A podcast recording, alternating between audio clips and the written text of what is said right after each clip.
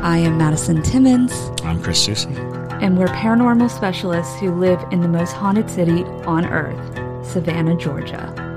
Every day is Halloween in our line of work, so join us as we spin true tales of haunts, murders, and disturbing Savannah history.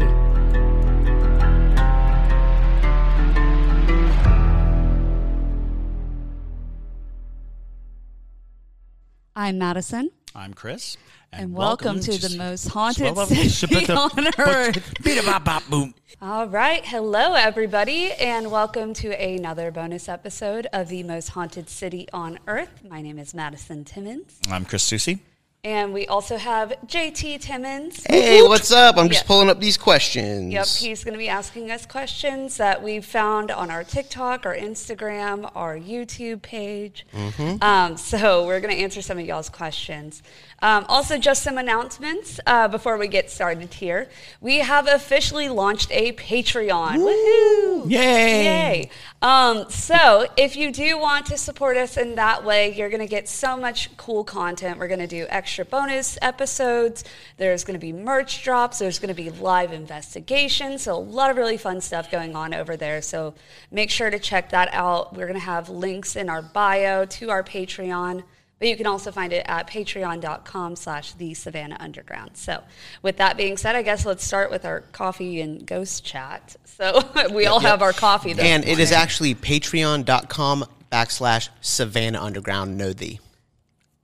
Pardon me. It's all good. I just wanted to clarify. No articles in the Patreon. I just thought it'd be easier. Like, No, shorter, absolutely. but- All right, let's go ahead and get started, everybody. So, the first question is uh, Slappy X64 asks, What is a spirit? We're kicking it off on a high note, apparently. Um, well, that's a very open ended question because there's a lot of different types of things that can be classified as a spirit. So, I guess in the broad sense of the question, a spirit is something that is no longer alive or has never been alive. So whether it's an intelligent haunting, an, a residual haunting, an entity, a demonic presence, a angelic force, uh, and then I mean technically you can get into all the other realms of folklore where you get into the fae and then the the wendigos and all that technically the the cryptids those all could be considered a spirit but i guess the very condensed version of a very lengthy response would be just something that operates in a different plane than us humans and is not alive. I would definitely use the concept of planes. Uh, imagine that we are on one page of a book, and there is all these other things on other pages. They're stacked on top of each other. We're all in the same book, but our reality is one page. Their reality is another page, and every now and then there's a piercing or a weakness between the pages, and we can perceive or see. There's a wear and tear to reality, and anything that exists outside of our page, you can consider a spirit and it, they come in such a wide variety of uh, you know definitions and i think that you have to be kind of open because uh, i'm always amazed that there are people who are very very into ghosts but will like refute any other type of paranormal experience or any other thing or people who are very very into ufos but can't get behind the concept of a ghost a lot of these things are connective. They are about our perception, our ability to perceive, and we are usually limited by the plane that we exist in. So when you think of like astral planing, it's like going to another page. You know, when you think of Yeah. all of those things. So uh, my analogy for the day is all of existence is a book. We are on one page, and there are things on the other pages that we can't perceive easily. That's a very good analogy. That is a very good analogy. Okay. All right. Thank you, Slappy X64. All right. Advocate for, number four, yourself, you are self, uh, asks, What is your thought on the moon? My body does not want to be in the moon. Like, it's a negative energy for me. Huh. Are you saying moon? Moon. Yeah, Okay. like the moon.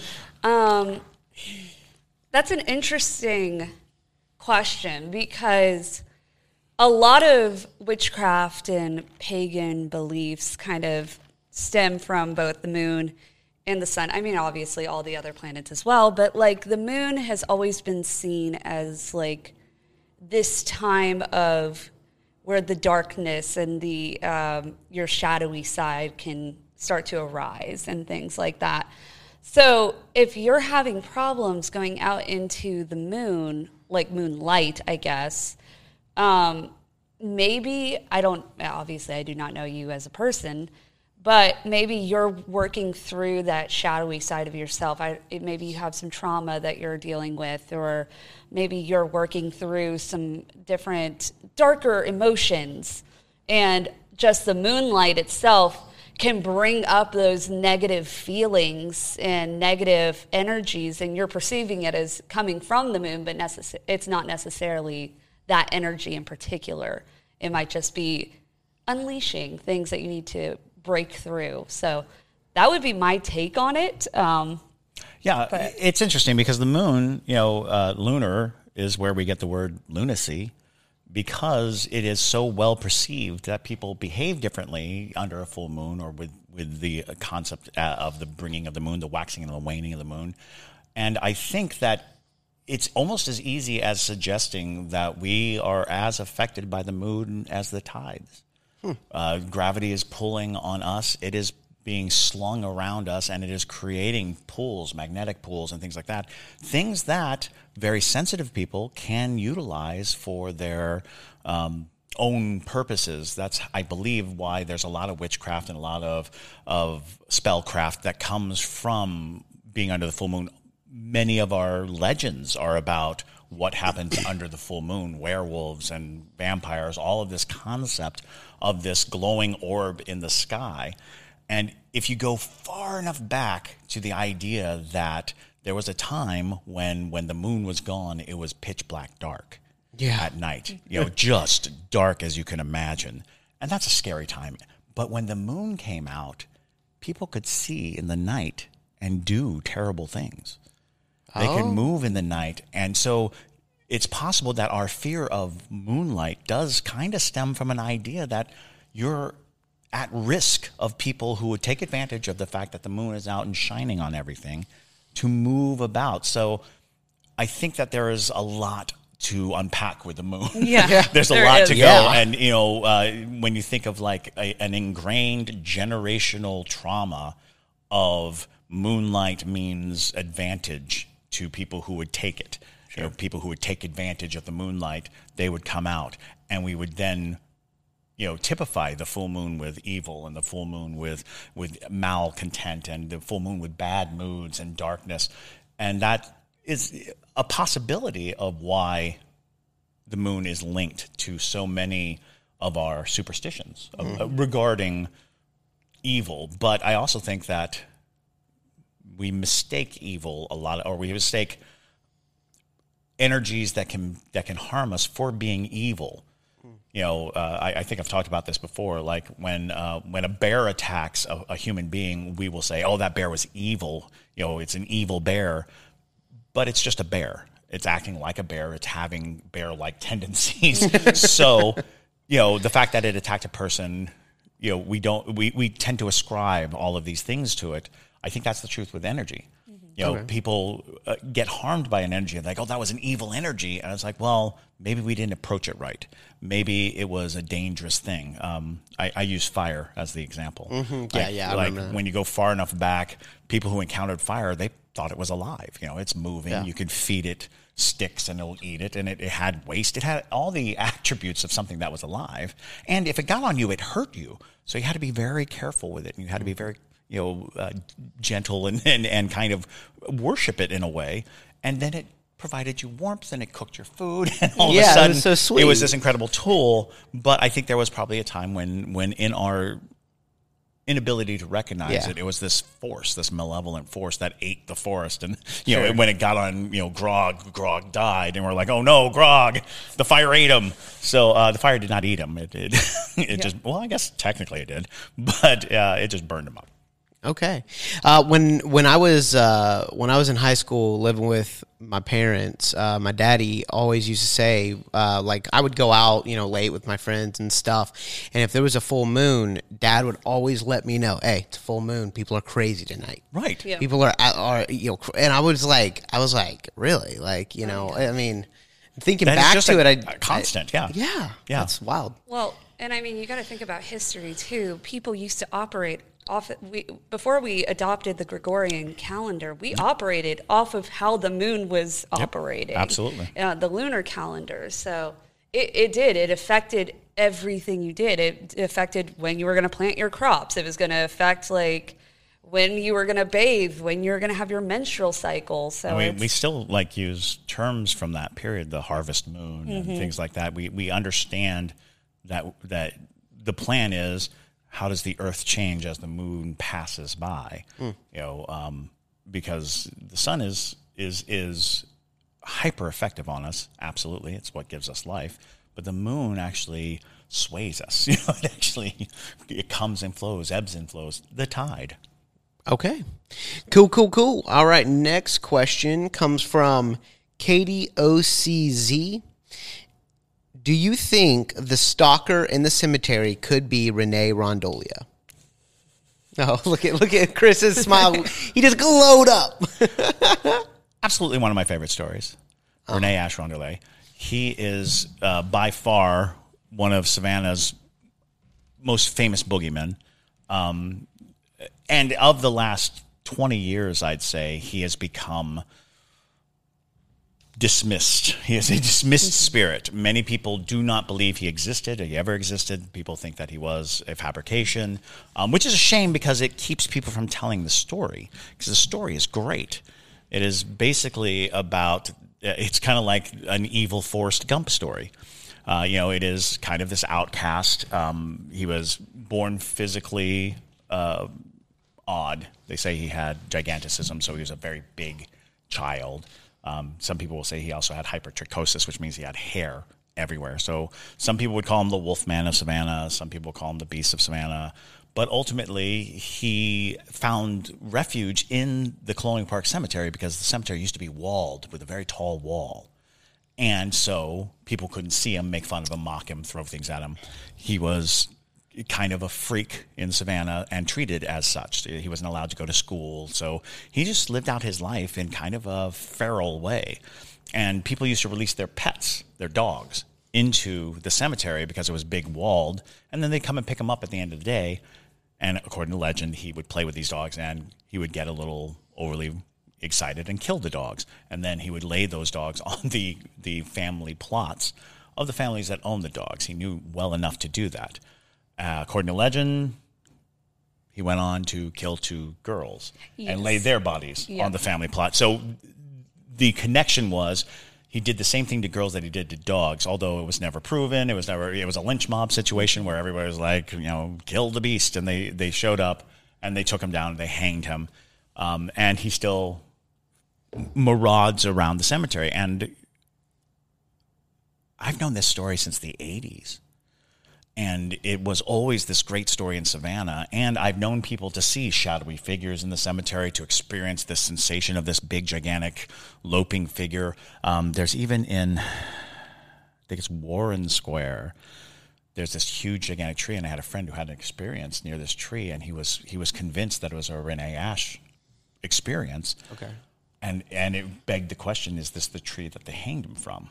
Um, we would later learn that the tree that purportedly he was hanged on was actually on the river itself. It's where the um, where the Marriott on the far uh, east end of River Street, where that stood. They, apparently, there was a, a hanging tree which was used uh, because when people came in, they could see the bodies hanging on the tree. Oh, wow. As a warning, you Yeah. know, th- we don't mess around. Savannah's, you know, we, we mean business.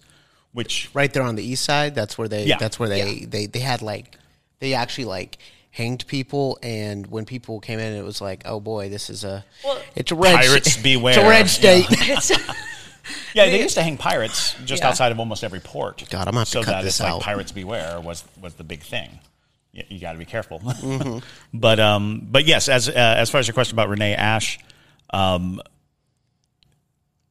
I think that there may be spirits that take on the, the persona of Rene Asche because of the expectation. Um, I have a, a long held belief that spirits that lose their identity seek identity and will take whatever identity you give to them. So the short answer to it, possibly, possibly the Shadow Stalker is Rene Asche, um, but not Rene Asche in the way that most people would think. Madison, what do you have to say about that? I personally don't know if Rene Asche is anything more than a tall tale. and, Absolutely. You know, and Very tall tale. quite literally. Like seven Um, feet. yes. Um, so, I mean, I, I completely agree with Chris that, you know, sometimes these spirits do take on these personas and whatever's in the cemetery, you know, uh, could very likely just know that it's getting that attention when people are like, oh, I heard about Rene Asche and maybe that's him, maybe he's still here.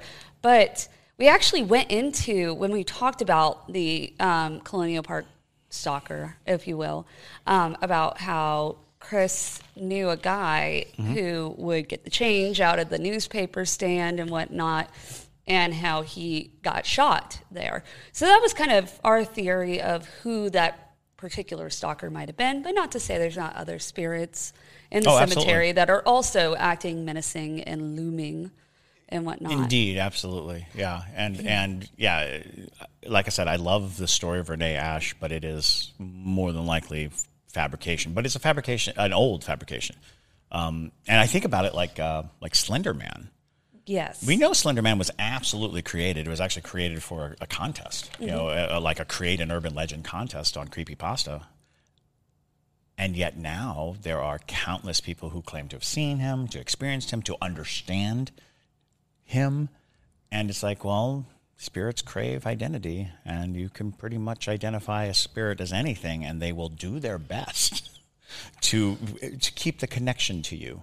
So, uh, so be be mindful of what you think when you're scared, or what you think when when you're you're faced with some supernatural entity, because um, it's kind of like in Ghostbusters, you know, choose your destroyer. You know, it, it is definitely one of those things where our fears manifest in these beings, these entities.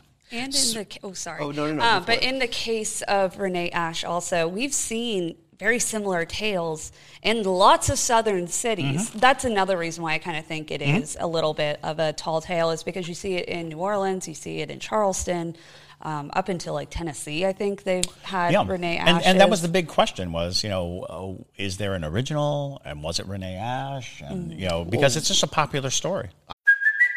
It's Kaley Cuoco for Priceline. Ready to go to your happy place for a happy price? Well, why didn't you say so? Just download the Priceline app right now and save up to 60% on hotels. So, whether it's Cousin Kevin's Kazoo concert in Kansas City, go Kevin, or Becky's Bachelorette Bash in Bermuda, you never have to miss a trip ever again. So, download the Priceline app today. Your savings are waiting.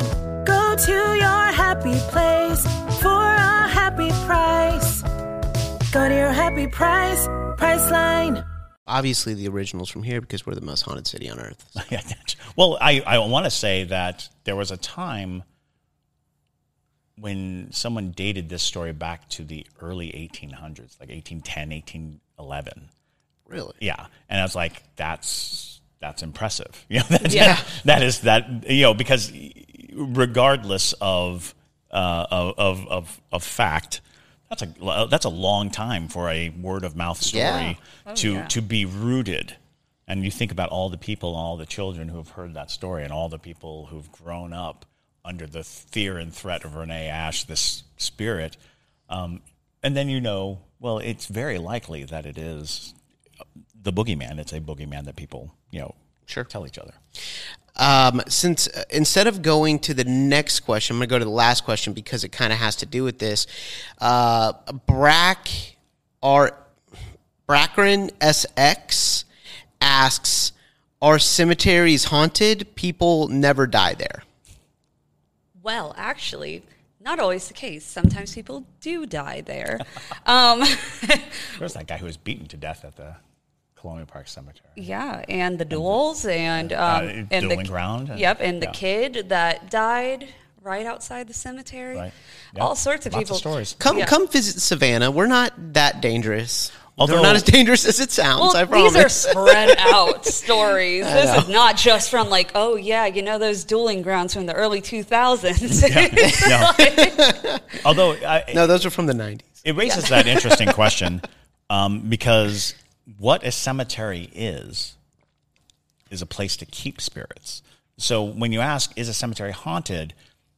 It's an interesting question because a lot of why a spirit hangs around is because they can't let go of the of the plane of the place. There's a lot of things, unfinished business and whatnot. Their firmest grasp on this world is their body, their very bones. So we find a place to put them.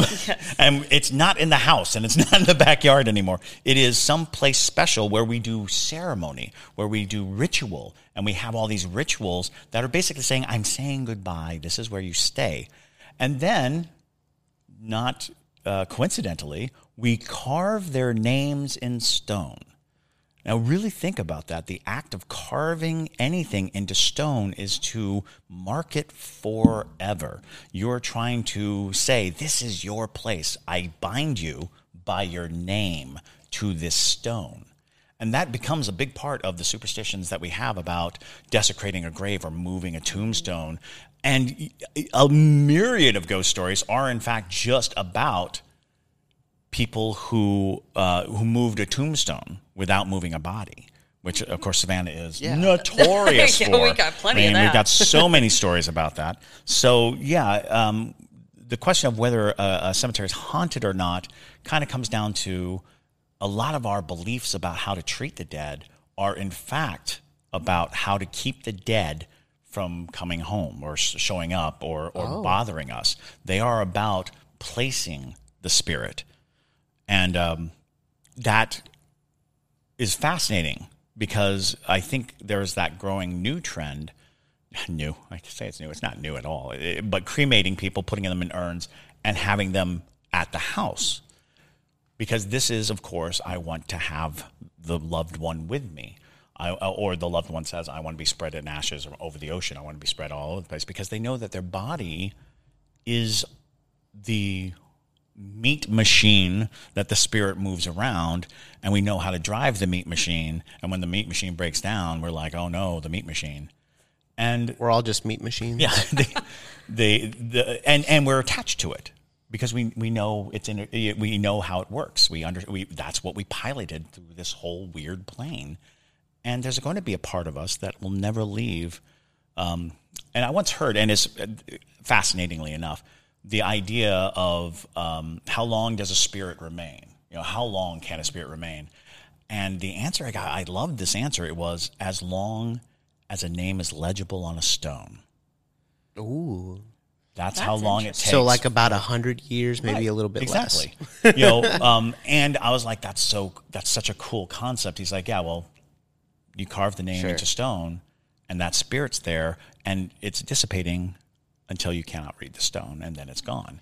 And Interesting. and it is interesting because I think that that becomes like a, a ground point of whether or not because we have hundreds old, you know, ghosts that are hundreds and hundreds of years old. Yeah. I was like, but we keep them alive with stories. Sure. And we keep them alive with uh, with observation. Yeah.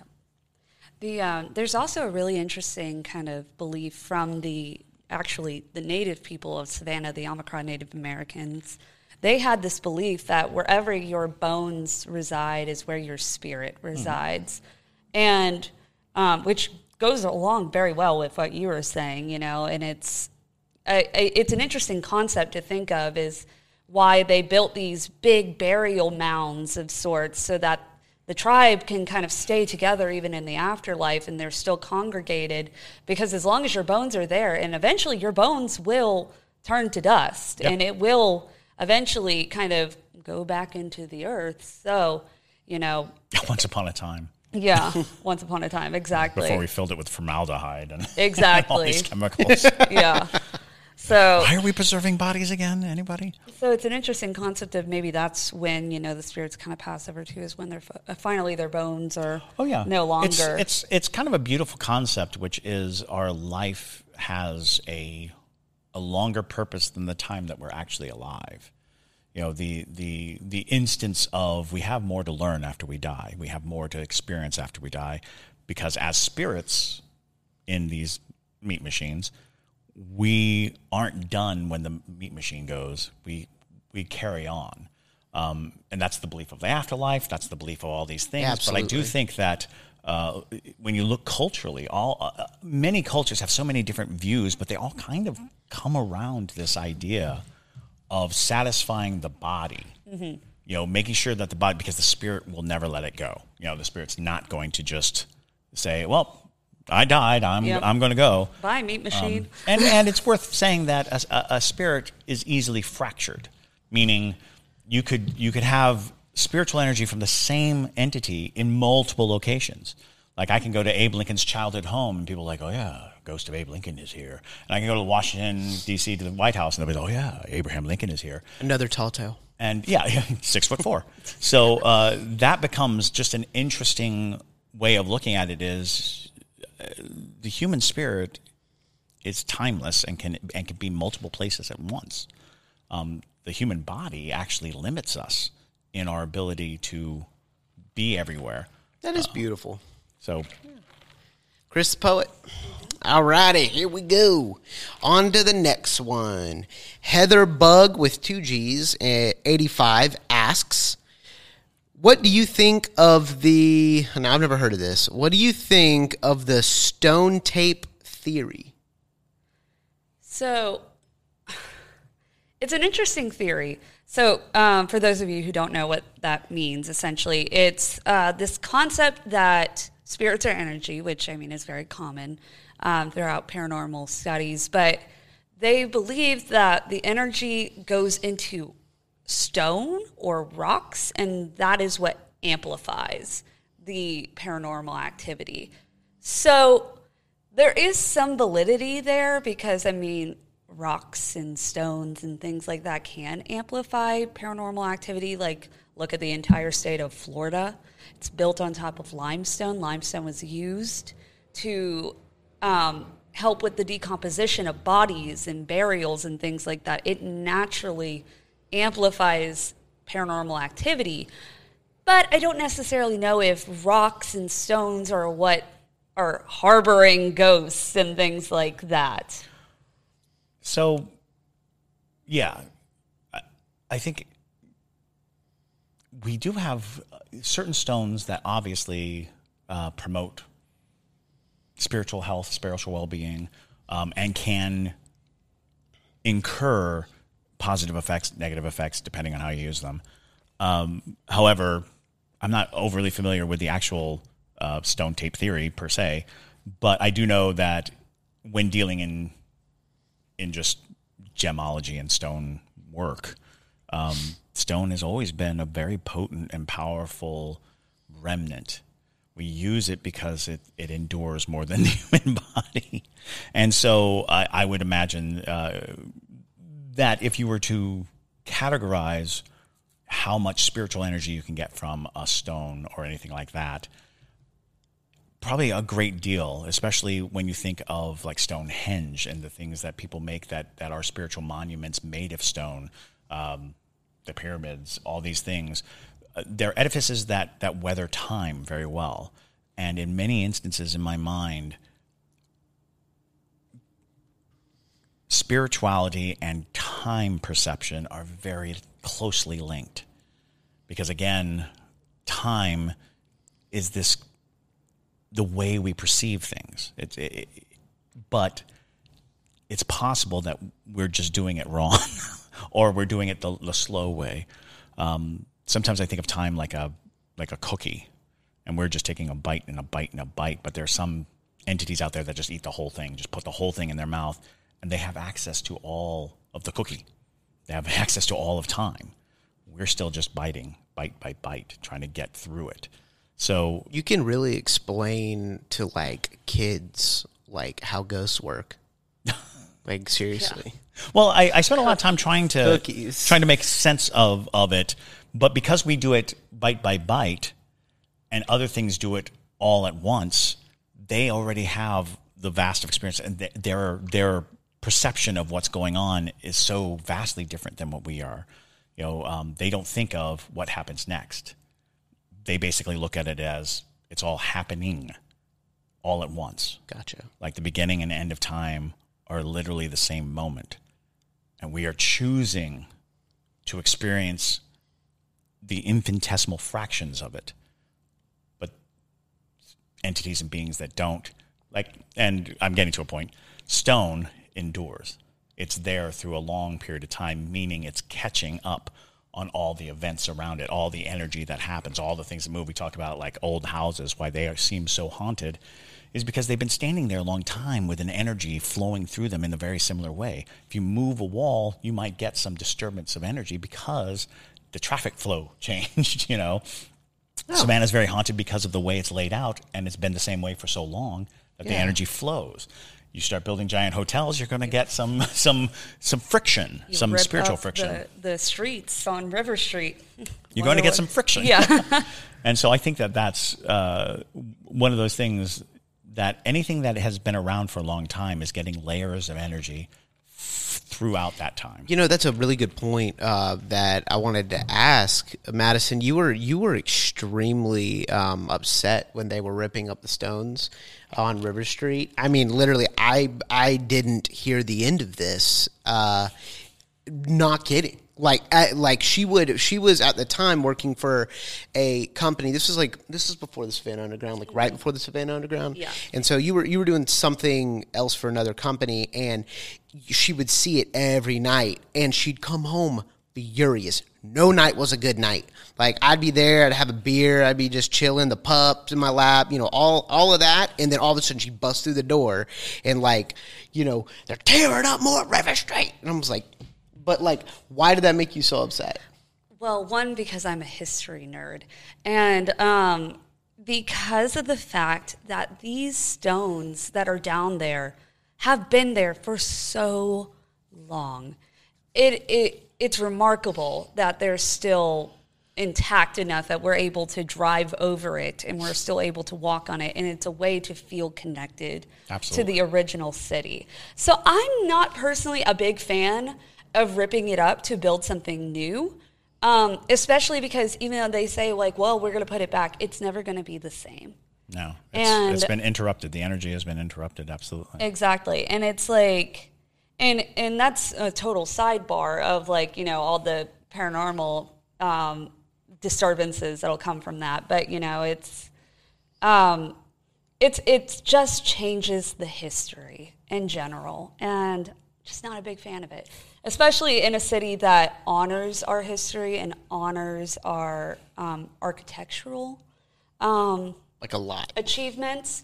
Yeah, we, we put a lot of effort in as a city to keep everything To preserve it. The city Yeah. Absolutely. cares. Oh yeah. Well, I mean, Although it's gotten looser in the Uh, yeah. few years. yeah. I mean, I'm like, you're never going to be able to replace ballastone um, from the 1800s. It's Yeah. not gonna. It's not ever Yeah, worth happen. worth mentioning is that River Street, those stones are what they used to weigh down the ships coming in. But when they loaded them up with crops, when with cotton and everything, they had to move the ballast stones out, and they used the ballast stones in the ships to create River Street and the River Walk. So Really? yeah, Yeah. yeah, How those stones. know this stuff. I've been around. Oh man. my god! For since for how long, Chris? Forever. He's a I'm vampire. a very old man. Like every time we do a pod, podcast episode, you're just over here like, here's something no one knew. I, I, that is a common knowledge thing. That is. right? That is. Is? But, but Yeah. it's, Okay, maybe it's, it's just it's me not then. a I normal. co- it's not a normal thing to talk about. But usually, when when when you get into any type of history of River Street, one of the first things you, you learn is that the stones were ballast stones. Uh, ballast stones mean they they weighed down the boats, and because boats would be loaded up here in in America, they wanted them to travel empty, empty. So those ballast stones were used to, to counterweight, and then of course they were taken off. Sure. whatever was put on, and yeah, yeah, that means that not only are these stones integral to the history of, of Savannah, they came from far away. And that, because I defy you to find a rock in Savannah. Go look, go, go dig all you want. You're not going to find some big, gigantic stone. That's not how it works here. We are in a swamp. So, um, so it's it's amazing that that you know even the wall between uh, River Street and Bay Street is just peppered with with history, like you know, you, tangible, you know, history. Awesome. Um, sorry for that coffee gulp into the microphone. That was probably not uh, enjoyable. Okay. There's some So- ASMR people out there who are like, "Oh, yes, drink more coffee."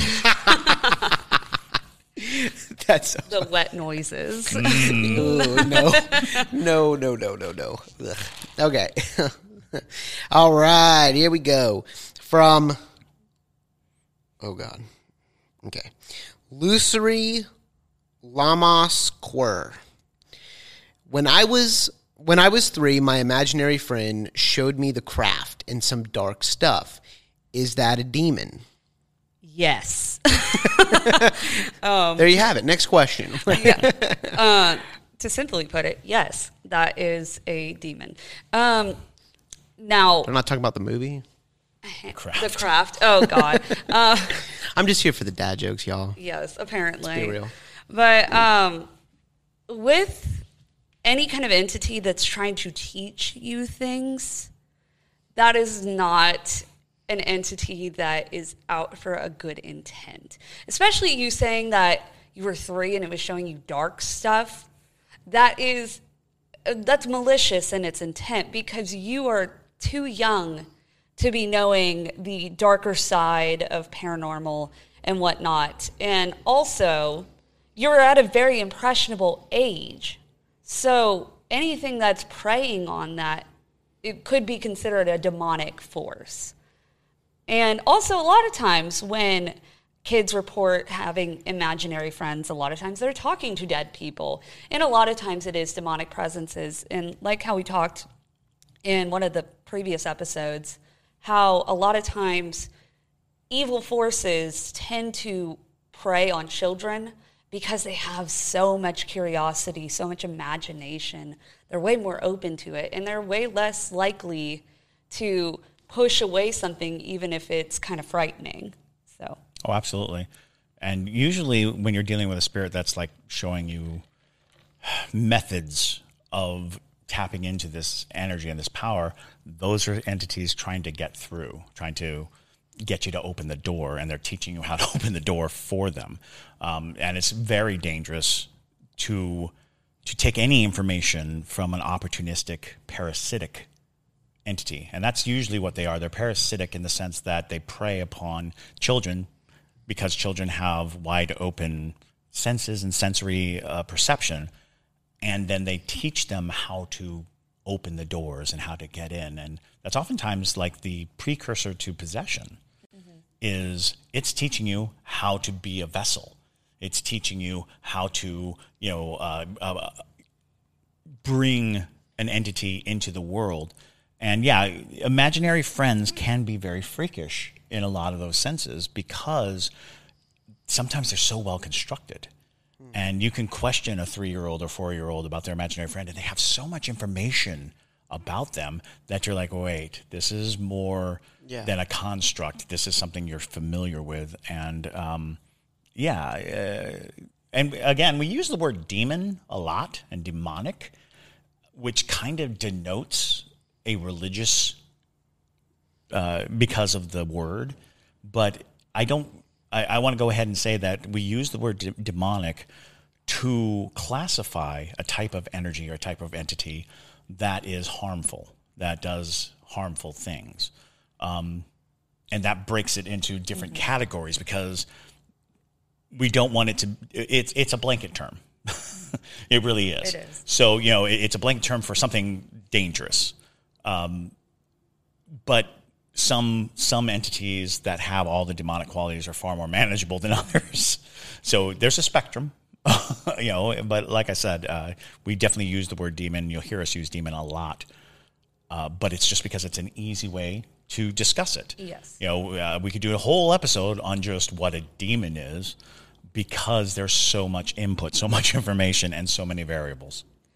Also, a lot of times too, um, that's how you know, entities get into particular objects too. Like how a lot of times when you see haunted dolls, you it's because they I, I've heard this many times where, you know, the entity will ask the child, Hey, I really like being with you. Can I live in your doll? And of course, because the child does not know better, they're going to be like, Yes. And that immediately opens that threshold for them to be like, Okay, well, now I'm here. And you can't get rid of it a lot of times. Which also speaks to some some very old superstitions about invitation.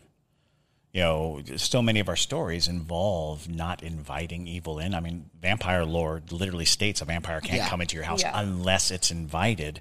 And that comes from a long understanding that there are entities that need permission to come in, which suggests that all of us have a- an immense power.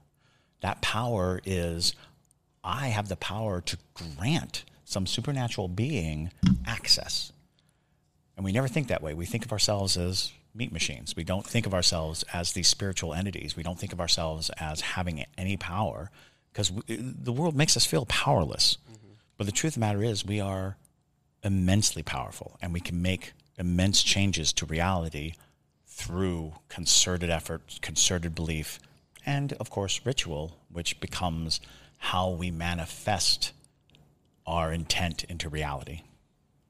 All right. Okay, okay. All right. Next question is, and y'all keep asking these questions. Please, please, please. We need them. All right. These are great questions. What would you say is the most malevolent spirit in Savannah? And SFX Riot 9 asked that. hmm Um, there's a lot of variables to this. Uh, some people believe that one of the most malevolent spirits is the one that's in the basement of Moon River because it has literally attacked people. Um, I'm trying to think of one that I would consider one of the most malevolent. I would also say one of the ones that are in the Sorrel Weed House uh, because that one has also attacked people over a chair, right? It's like, I've actually had bad experiences in both those places. So yes, of course you have, Chris. those are both solid. It's it's tricky. Uh, so on the corners of um, Liberty and Lincoln. On Liberty and Lincoln, that is the first crossroads south of Colonial Park Cemetery. And it is the foundation point of the uh, St. John the Baptist Church uh, Cathedral. Um, the thing to know about that is in the South, the first crossroads south of any cemetery is where you would go to meet the devil to sell your soul. And that gives us this access point, this idea in Southern culture, in Southern superstition, in belief. The devil is a, an entity that is easily reached in, you know, uh, anywhere near a cemetery, according to legend.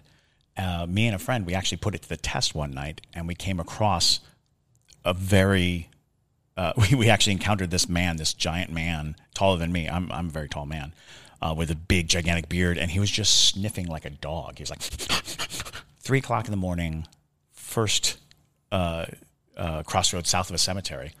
And me and my friend were just like trying to not engage him because the trick of selling your soul to the devil, again, all legend, but this was a very scary moment, is that if you accept anything from the devil at, under any circumstances, you've exchanged your soul for whatever the devil gives you. There's no contract. The soul is exchanged when you accept anything from the devil. So if you know some strange man in the middle of the night offers you a stick of gum, do not take it. Uh, we've heard stories of things like people sinking in quicksand and the devil showing up and saying, "Do you want a rope?"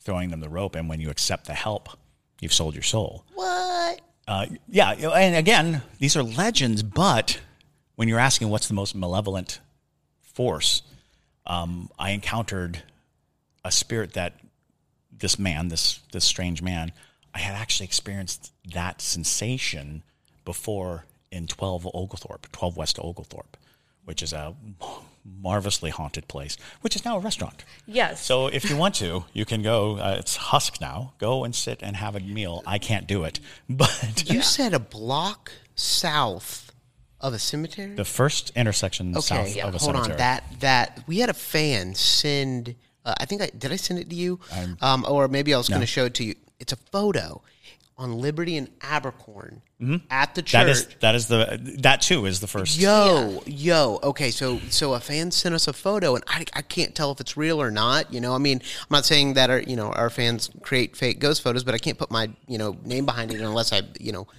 like took the photo, um, and I know it's not um, you know doctored. But there's this. You, you know the photo I'm talking about. It's the thing with the face in the ba- bottom left corner, right at that. oh yes. Yes, there's something in the shadows in this photo, and I will. Um, I'll, I'll put it up. I'll put it up in the podcast here. Um, but but yeah, it's just Does like it have a timestamp on the picture? I'd be very interested in what time it is. It does not. It's just a cell phone picture, Yeah. and it was taken during a tour. uh, That's she interesting. said. So the thing is, too, you got to remember about Colonial Park Cemetery. Is that cemetery used to extend a block in every direction. That's right. At one point, so it could be something like that, but at the same time, it very likely could be some kind of residual energy from the cemetery. from cemetery. the actual cemetery, right? But it's showing up. No, I like this better. Don't be a buzzkill. I like this better. Sorry, I have to be the one to Although- bring in the. Um, technically, it does not go north because right after where the because it cuts off right at Abercorn, Mm-hmm. the um because then you're getting into the old slave burial grounds Yes. and you're getting into the Irish and black burial grounds, all of which still there, but no sign of them. Like there is a there was a concerted effort to move the the black graves to Laurel Grove, and they actually set up a section of Laurel Grove Cemetery, but there's no record of the thousands upon thousands of bodies that they would have had to have moved.